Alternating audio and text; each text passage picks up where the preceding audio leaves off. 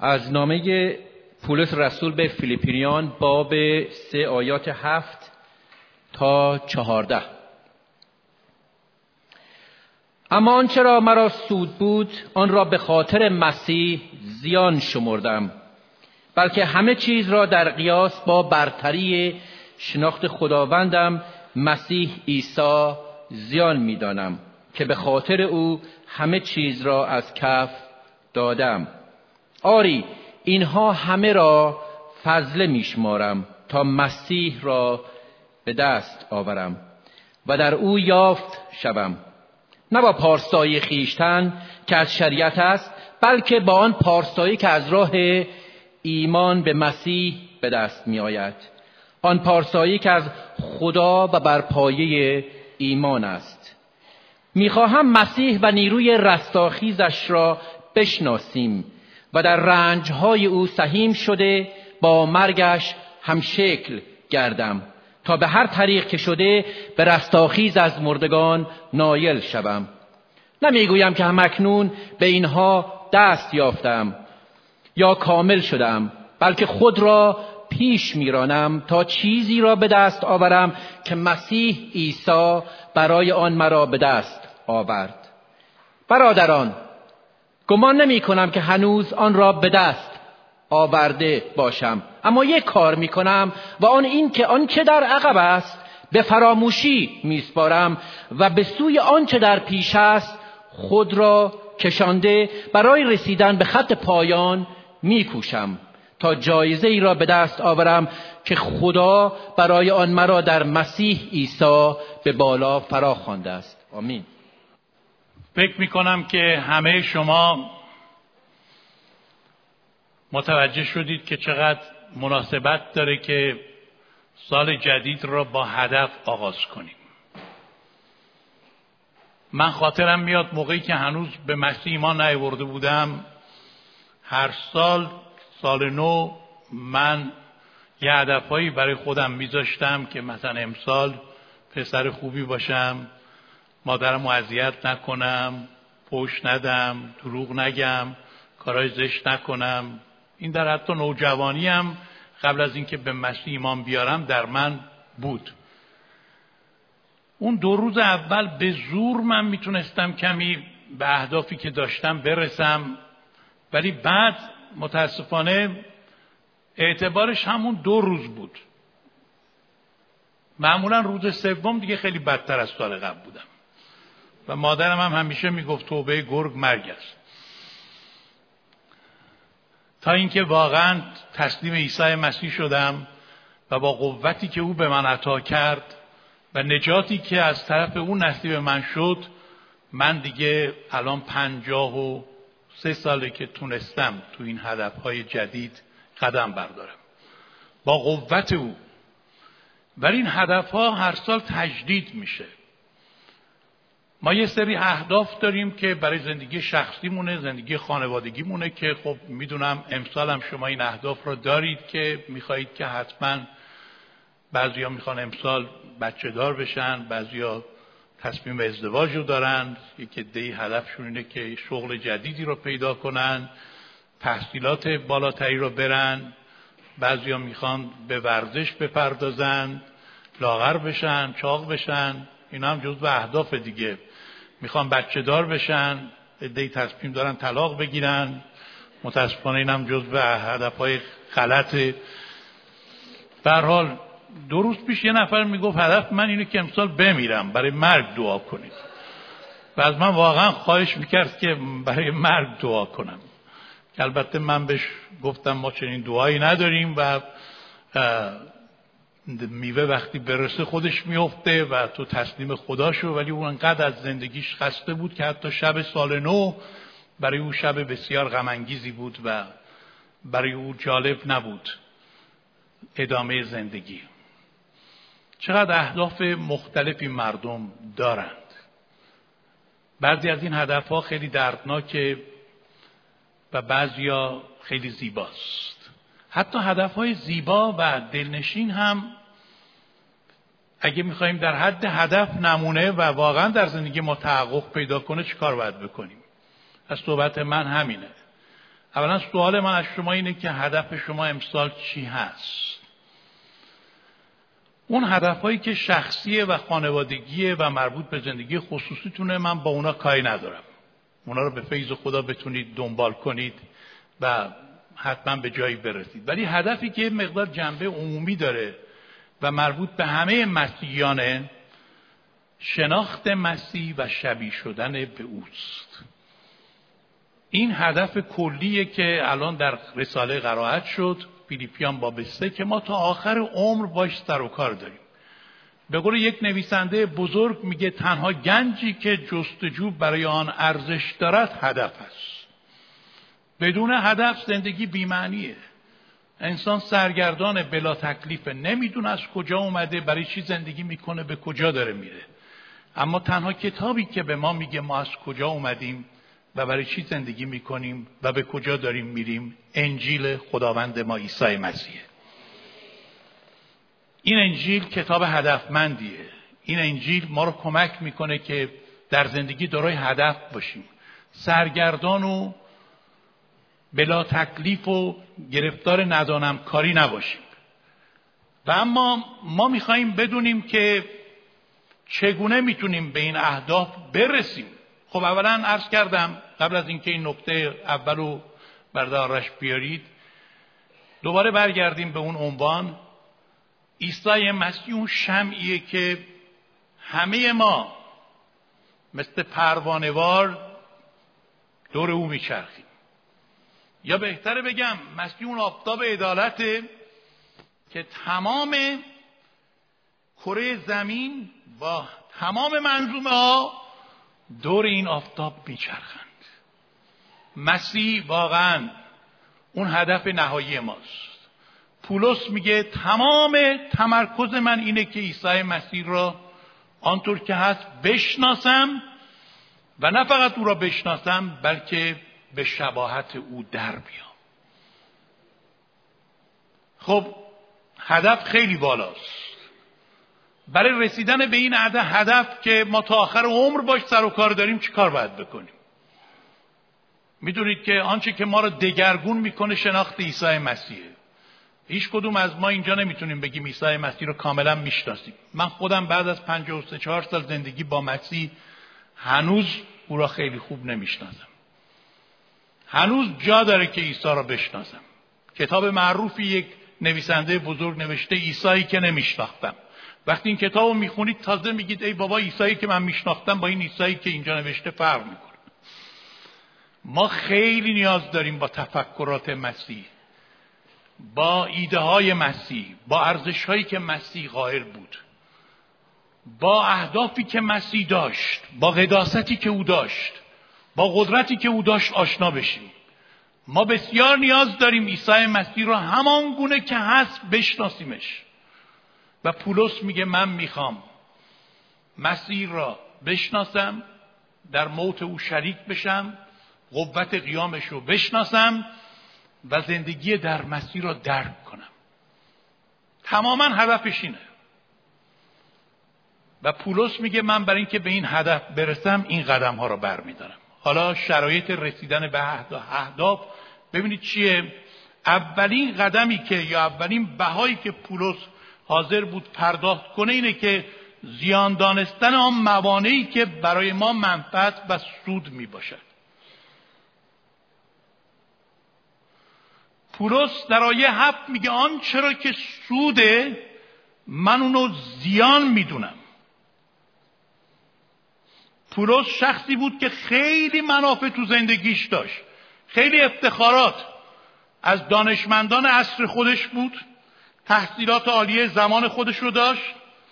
به فلسفه و فرهنگ قوم یهود به فلسفه و فرهنگ یونانیا و رومیا آشنایی کامل داشت. به احتمال قوی او یکی از افراد هفتاد نفر مجلس سنای قوم یهود بود و پولس در کنار استاد غمالایی که شخص بسیار معروفی بود تحصیلات مذهبیش آموخته بود. اعتقادات مذهبی خیلی قوی قوی داشت. مقام بلند بالایی در بین قوم یهود داشت. علم و دانش گرانقدری که او کسب کرده بود بسیار باعث افتخار او بود. شخص قدرتمند و با نفوذی بود. ولی وقتی به مسیح ایمان آورد بسیار جفا دید. او که قبلا به کلیسا جفا میرساند حالا این جفا بر سر خودش اومد. اما پولس میگه در صورتی که یک چیزهایی خیلی با ارزش باشه و برای من سود باشه اما مانع رسیدن به هدف باشه من حاضرم اونها را زیان بدونم. ما خیلی چیزهایی را که برای ما مضر زیان نمی‌دونیم سود می‌دونیم. ولی پولس میگه چیزهایی که برای من سود زیان می‌دونم در صورتی که بخواد مانع رسیدن من به هدف باشه.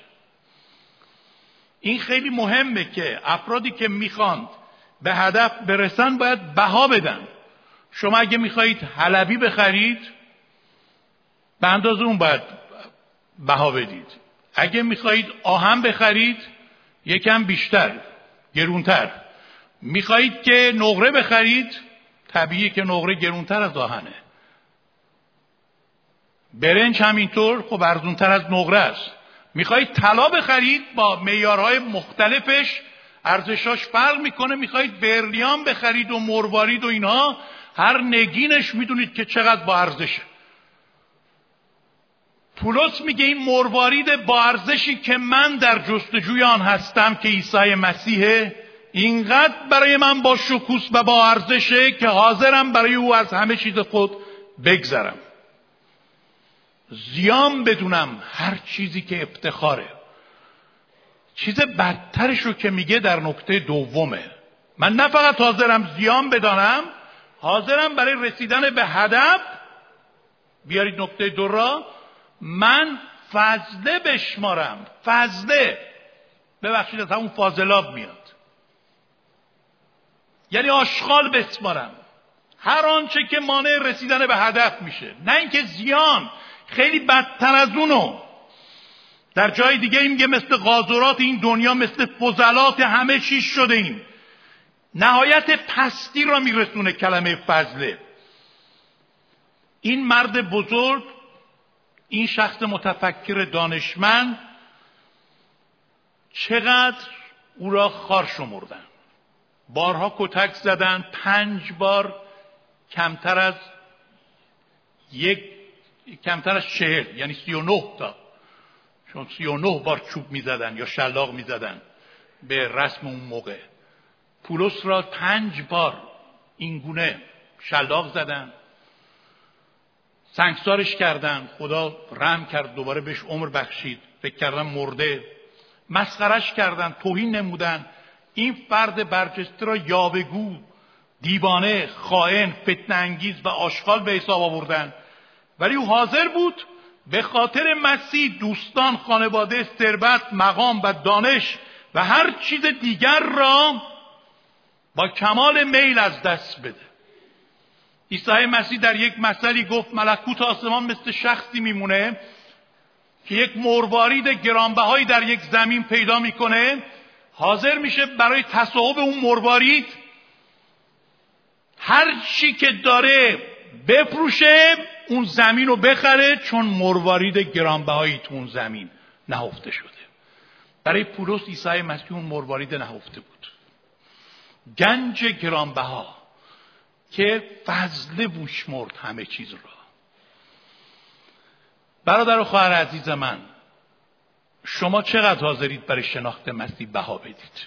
این باریه که من در قلبم دارم. چقدر حاضرید برای مسیح و شناخت او بها بدید؟ چندین بار تو این فیلیپیان باب سه میگه به خاطر مسیح.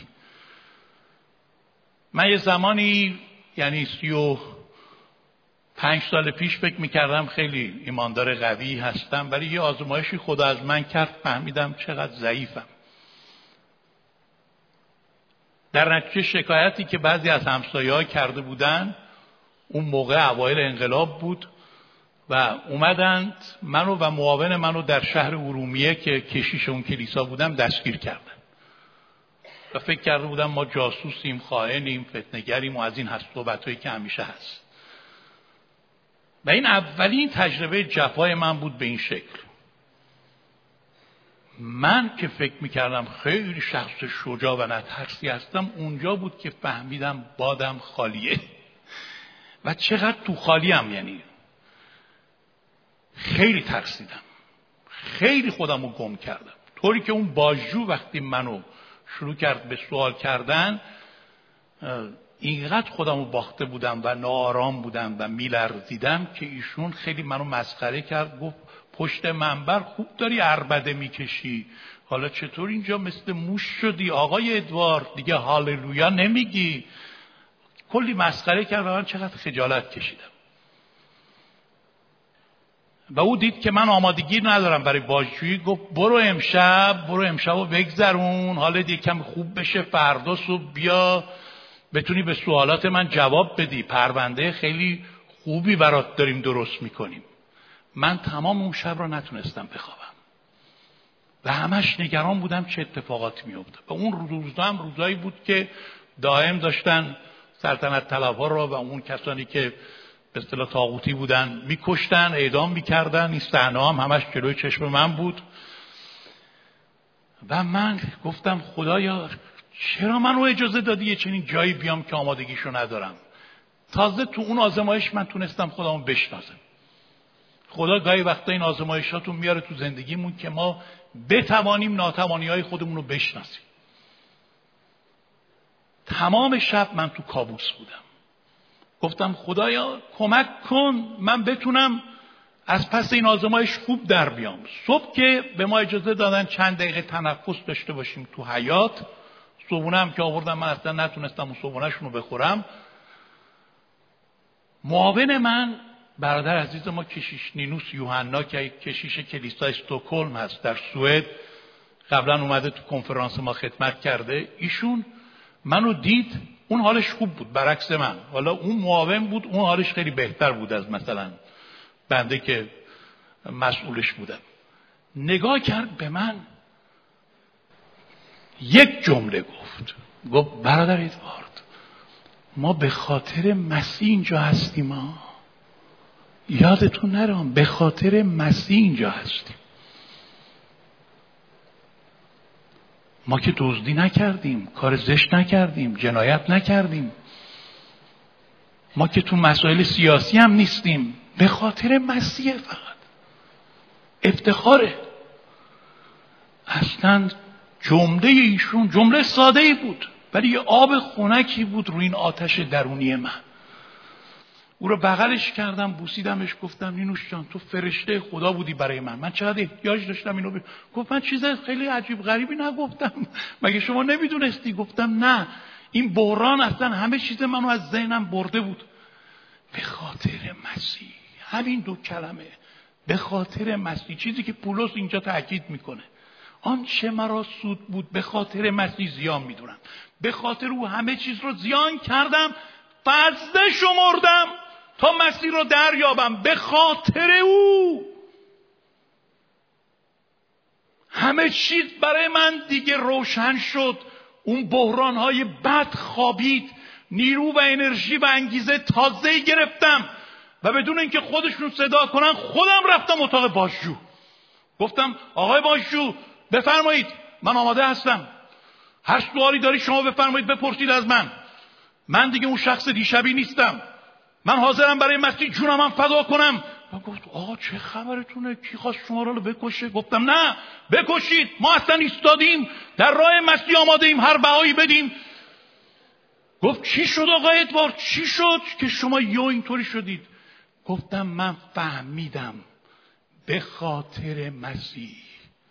به خاطر پاکترین برجسته ترین بزرگترین مقدسترین شخصیت جهان اینجا ایستادم به خاطر او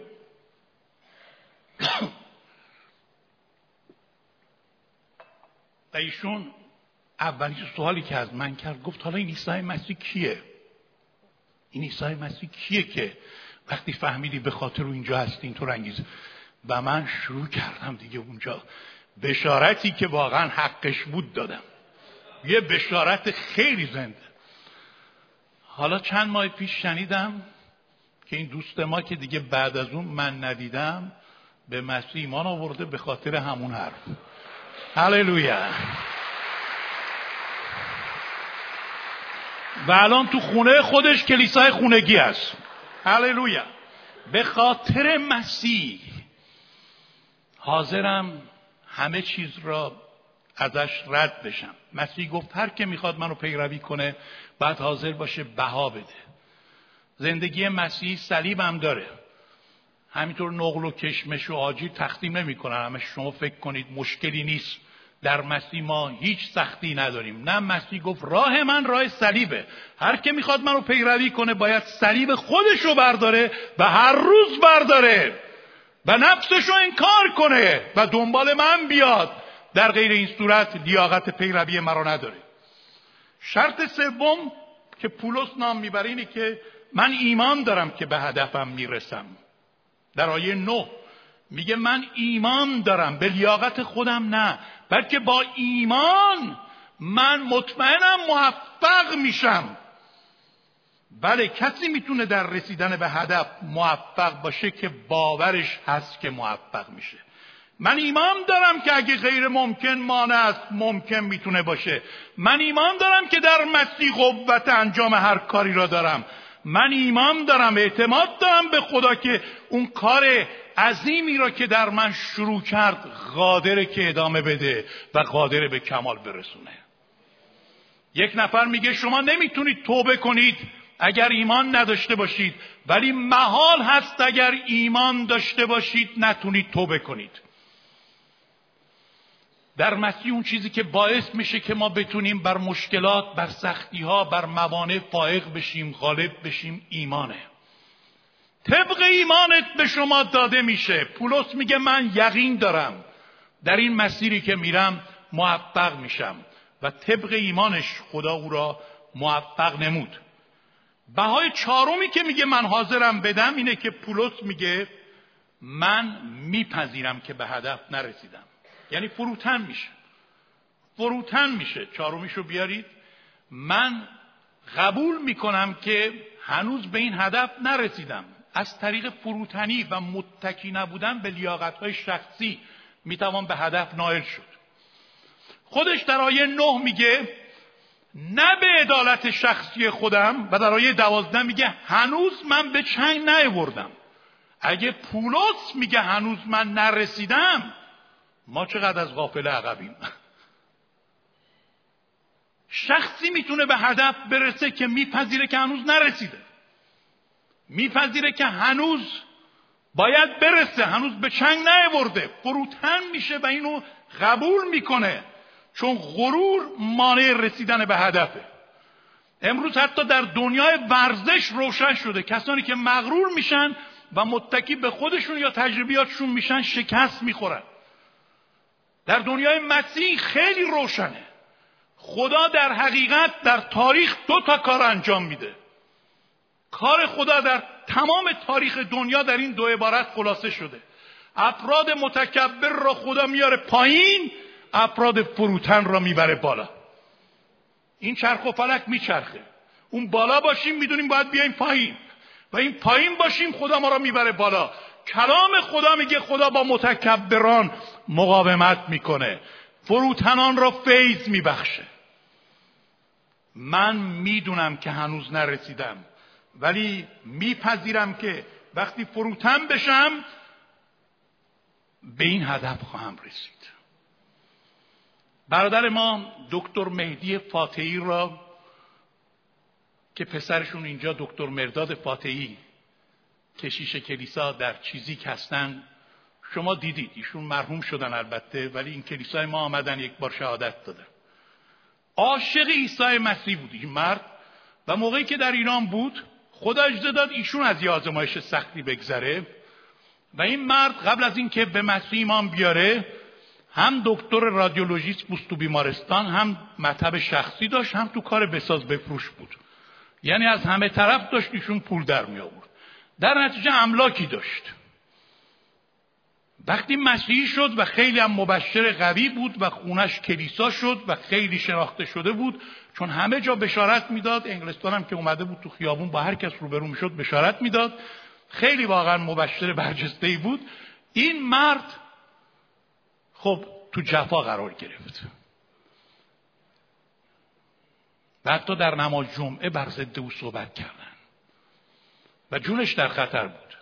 اولین چیزی که بر او وارد شد اینه که تمام اموالش رو توقیف کرد. مصادره نبود توقیف کرد. اتفاقا در شیراز یک ملکی داشت. اونجا توقیف کردن.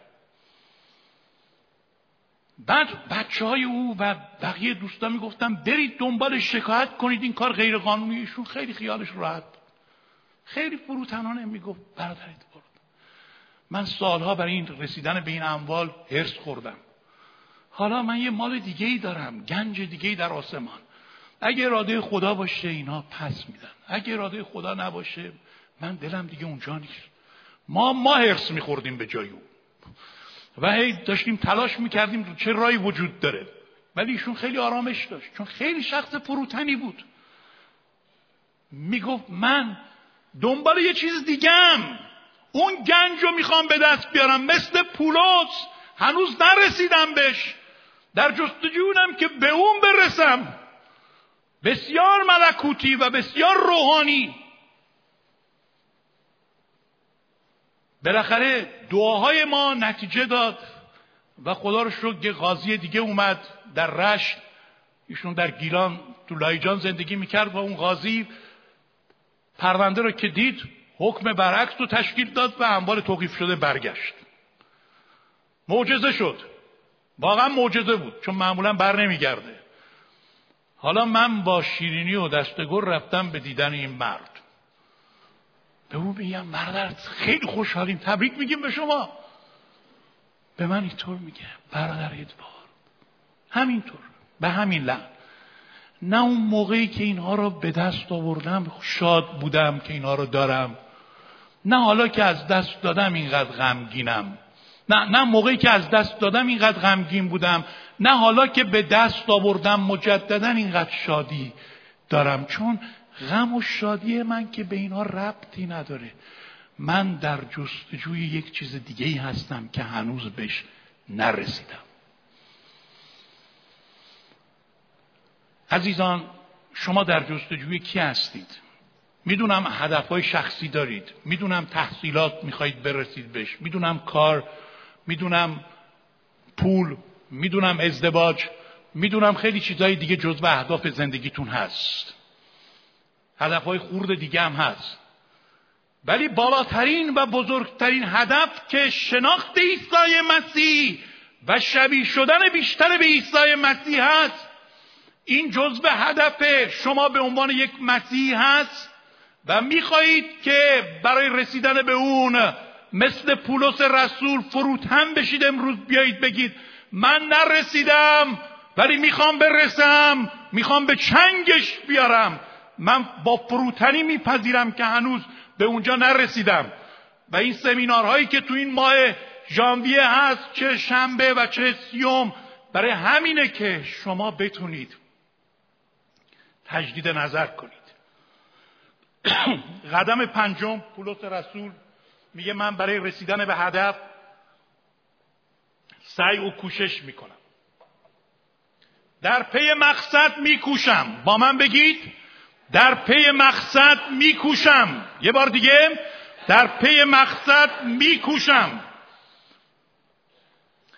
درسته میگه من به تلاش های انسانی متکی نیستم ولی این به من, به من, من معنا نیست که من کوشش نکنم. ما همکار خدا هستیم. خدا سهم خودش رو انجام میده ما سهم خودمونو. افراد تنبل افرادی که پشتکار ندارن هیچ وقت به هدف نخواهند رسید. افرادی به هدف می‌رسن که حاضرن زحمت بکشن و کتاب مقدس بارها در مورد سعی و کوشش و داشتن پشتکار ما را نصیحت کرده. خدا جنگجویان را به سمت خودش دعوت می‌کنه. افرادی که بیخاصیتن تنبلن بیتفاوتن چطور به هدف می‌تونن برسن؟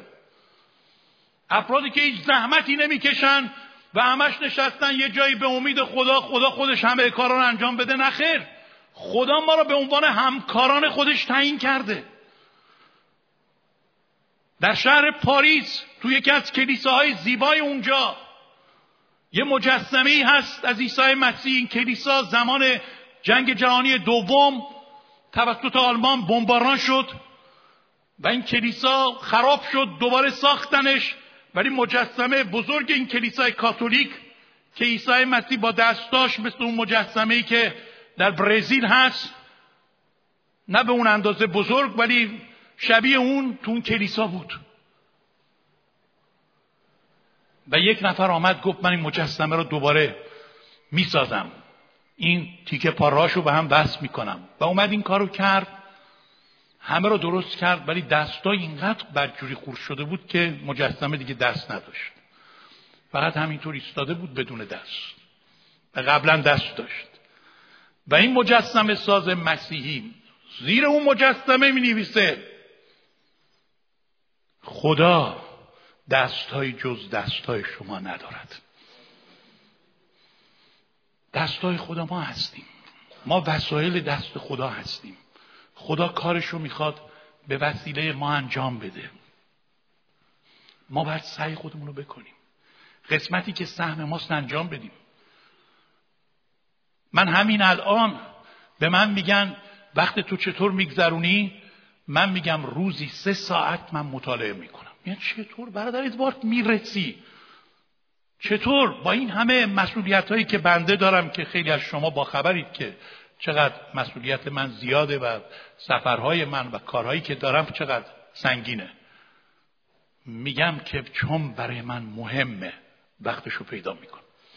من اصلا حتی تو خیابون که راه میرم کتاب باید بخونم. تو بانک که میرم باید این کتاب دستم باشه که اون چند دقیقه وقتم بی خود تلف نشه. تو ترافیک وقتی که ماشینا ایستادن همه هرس و جوش می‌خورن من در حال مطالعه تا موقعی که ما ایستادیم. موقع خوابیدن کتاب از دست من نمیره پایین. تا وقتی چشمان بسته شد کتاب میفت سعی می‌کنم. بعد از این همه سال مطالعه هنوز می‌بینم چقدر احتیاج دارم. و مطالعات بیشتر جزو هدفهای من هنوزم هست. ولی من اشخاصی را می‌بینم. یه همینطور عمرشون میگذرد اینو خوندی؟ نه. بعد بخونم. تو ازدواج می‌خوای بکنی؟ نباید یک کتاب خوب در مورد ازدواج بخونی. می‌خوای مثلا اون کار رو بکنی؟ نباید یک کتاب خوب. یا می‌خوای این برنامه رو داشته باشی؟ نباید دنبالش بری. نباید سعی بکنی. نباید تو زندگیت پیشرفت داشته باشی. برادر و خواهر عزیز من همین جوری کارا درست نمیشه. ما سهم خودمون رو به عنوان همکار خدا باید انجام بدیم. در پی مقصد میکوشم. افرادی که اهل پشتکار هستند افراد سایی و کوشا هستند اینها قطعا به هدف خواهند رسید. نکته بعدی ششم پولس رسول چی میگه؟ برای تصاحب هدف باید آنچه را که در عقب مربوط به گذشته است فراموش کنم. در آیه سیزده میگه آنچه در عقب است فراموش می‌کنم. این بهای شیشمه گذشته را فراموش می‌کنم. آنچه که از گذشته می‌خواد مانع بشه. ما چقدر ایرانی ها تو گذشته زندگی می‌کنیم و نمی‌خواهیم هم از این گذشته آزاد بشیم. چقدر خاطرات تلخ گذشته داریم که تو قلب ما فکر ما انباشته شده و بی سمر هیچ فایده ای هم نداره غیر از اینکه به سلامتی خودمون آرامش خودمون روابط خودمون زندگی روحانی خودمون داریم صدمه می‌زنیم. تا کی میخواییم ما تو گذشته زندگی کنیم؟ تا کی با اشخاصی که در گذشته مشکل داشتیم نمی‌خوایم از دستشون آزاد بشیم؟ تا کی می‌خوایم این زخمای کهنه را با خودمون حمل کنیم؟ برادر و خواهر عزیز من عیسی مسیح فرموده کسی که دستش رو به شخم زدن دراز می‌کنه و به پشت سر نظر می‌کنه شایسته ملکوت خدا نیست. و به ما گفت زن لوط را به یاد آورید که به عقب نگاه کرد و تبدیل به مجسمه نمکی شد. ما خوانده شدیم گذشته را فراموش کنیم. از گذشته فقط تجربیات خوبش رو به یاد میاریم. و برکاتی که امروز تالی نام برد و برای اونها شاکریم. ولی حتی تو گذشته خوب متوقف نمیشیم. حتی پیروزی های خودمونو. ما تمام ابدیت رو داریم که پیروزیامون رو جشن بگیریم. ولی فرصت کوتاهی داریم که پیروزی های جدید به دست بیاریم. بنابراین تو گذشته باقی نمونید. بدیایی که به شما شده افرادی که در حق شما ظلم کردن واگذار کنید به خدا. بذارید خدا برای شما بجنگه. اشتباهات و تقصیرهایی که مرتکب شدید یا دیگران در حق شما مرتکب شدن. فراموش کنید. اینها مانع رسیدن به هدفه. مسیحیت میدان مسابقه دوه. یک دونده وقتی می‌خواد بدوه اولا تو line خودش باید بدوه. با line دیگه کاری نداره. حقم نداره تو line اون یکی وارد بشه. دومی که باید سبکبال باشه. هیچ دونده با کت شلوار پالتو کراوات نمیاد برای دویدن. لباس مخصوص ورزش خودش رو که سبکترین همه است. باید تمرینات لازم رو داشته باشه و بعد باید به مقصد نگاه کنه. در بین تماشاچیان ادهی مشوقشن. ادهی که مشوق رقیباش هستن مخالفشن. بعضیا بهش هو میگن. شاید گوجه فرنگی و پوست خیار براش پرت می‌کنن. بعضی هم را میدارن تشویق می‌کنن. این اگه بیسته مثلا به چپ و راست نگاه کنه جواب اونایی رو که فوشش میدن بده. یا اونایی که تشویقش می‌کنن قربون شما تشکر فلان. از غافل عقبه. هیچ دونده پشت سرش نگاه نمی‌کنه و میدوه. به جلو! در تاریخ این کشور ما بریتانیا کشوری که توش زندگی می‌کنیم آمده که زمانی که امپراتوری روم وجود داشت نیروی دریایش به اینجا حمله می‌کنه. این کشور راه خشکی که نداره از طریق دریا حمله می‌کنه. و می‌دونی فرمانده های کشتی ها چیکار کردن؟ تمام کشتی های خودیشون رو سوزوندن. وقتی رسیدن به بریتانیا. برای چی این کارو کردن؟ برای اینکه سربازا اگه می‌بینن جنگ سخته یا ممکنه شکست بخورن هیچ وقت وسوسه نشن دوباره برگردن. راه برگشتی باقی نذاشته. به همین دلیل بود که امپراتوری روم سالها دوام آورد. چون این چنین سربازایی رو پرورش داده بود که یا مرگ یا پیروزی. گذشته دیگه وجود نداره. دروازه های آهنین به قول دیلکارنگی بر روی گذشته تاریک خودتون و بر روی آینده مبهم بکشید. امروز را در اختیار بگیرید. ولی پولس آخرین چیزی که در اینجا می‌خونیم که میگه من برای این به هدف می‌تونم برسم نه فقط گذشته را من فراموش می‌کنم بلکه نکته هفتم و نکته آخر. پولس میگه برای موفق شدن در کسب هدف باید به سوی جلو یا پیش توجه کنیم. به جلو نگاه می‌کنم. دید دارم رویا دارم برای رسیدن به هدف.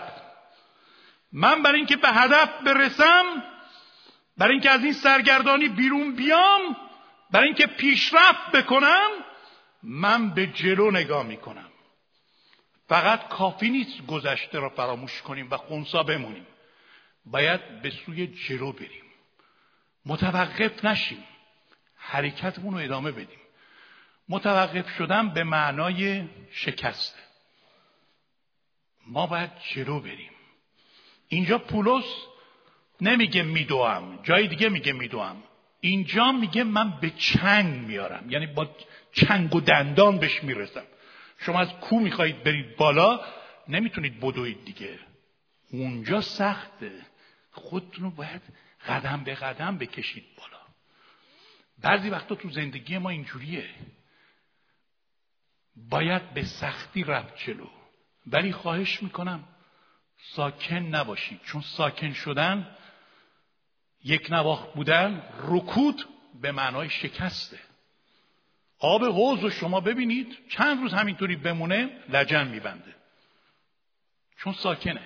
ولی چشمه رو نگاه کنید رودخونه رو نگاه کنید چون در جریان همیشه تازه است. چون رو به پیشه. خدا می‌خواد طریق عادلان مثل طریق نور مشرق باشه که تا نهار کامل در حال تابشه. خدا می‌خواد که ما به جلو بریم. سال 2016 تازه شروع شده. سه روزه. اگر این سه روز می‌بینید کار خاصی نکردید تصمیم جدیدی نگرفتید تغییر جدیدی ایجاد نشده همینطوری مثل سال گذشته بی تفاوت یک نواق فقط تبریک گفتید به هم دیگه و روبوسی و تمام با اینها فریب نخورید. هدف شما این باشه. من امسال می‌خوام جلوتر برم. من امسال می‌خوام پیش برم. من امسال می‌خوام پیشرفت کنم. من امسال می‌خوام رشد کنم. من امسال می‌خوام چند قدم به هدف شناخت عیسی مسیح و شبیه شدن به او نزدیکتر بشم. آمین. بعد خدا کمک می‌کنه که به هدفهای شخصی و خانوادگی و خصوصیتونم برسید. ولی این هدف رو از دست ندیم. می‌خواهید همه ما این هدف رو پیگیری کنیم امسال؟ این یه هدف عمومی برای همه مسیحیانه. هدف واحد و مشترک همه ماست. آنهایی که می‌خوان این هدف را برای امسال پیگیری کنن سر پا بیستن. هللویا. آنچه مرا سود بود زیان دانستم. این سرود را که از همین باب گرفته شده بخونیم. و با هم در سرود این هدف را اعلام کنیم. سرود بسیار زیباییه که تمام این چیزهایی که صحبتشو کردیم تو این سرود هست و بیایید امروز جزو اشتیاق و هدف اصلی زندگی ما باشه.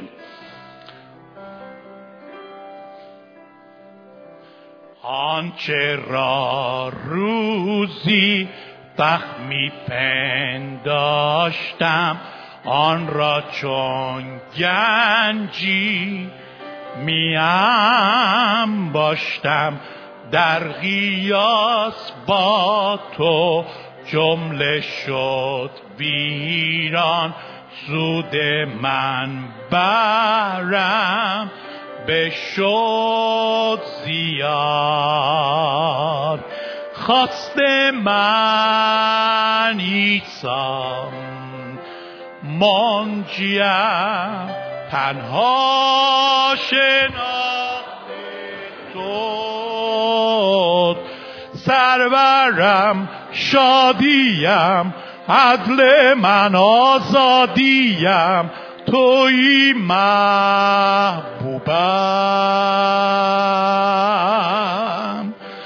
اشتیاق من در شناخت توست.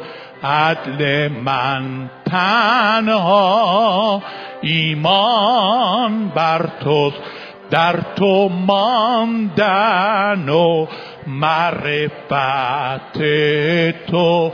در تو یاد شدن تنها در تو. خواست من ایسا منجیم تنها شناخت تو سرورم شادیم عدل من آزادیم توی محبوبم.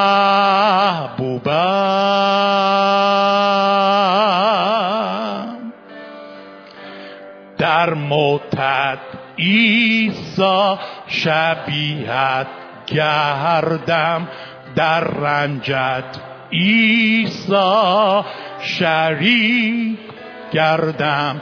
شناسم قوت قیام تو برخیزم ز مرگ به فیض تو. خواست من ایسا منجیم تنها شناخت توست سرورم شادیم حدل من آزادیم توی محبوبم. خواست من ایسا منجیم تنها شناخت تو.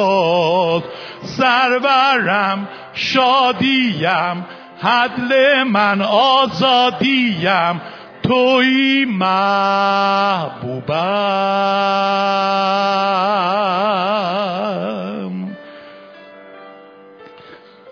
آیا مطمئن هستید ما می‌تونیم با پیگیری همین قدم هایی که پولس برداشت به این اهداف با شکوه برسیم؟ آیا ایمان دارید که اگر چیزهایی که برای ما سود زیان بدانیم. حتی حاضر باشیم فضله بشماریم.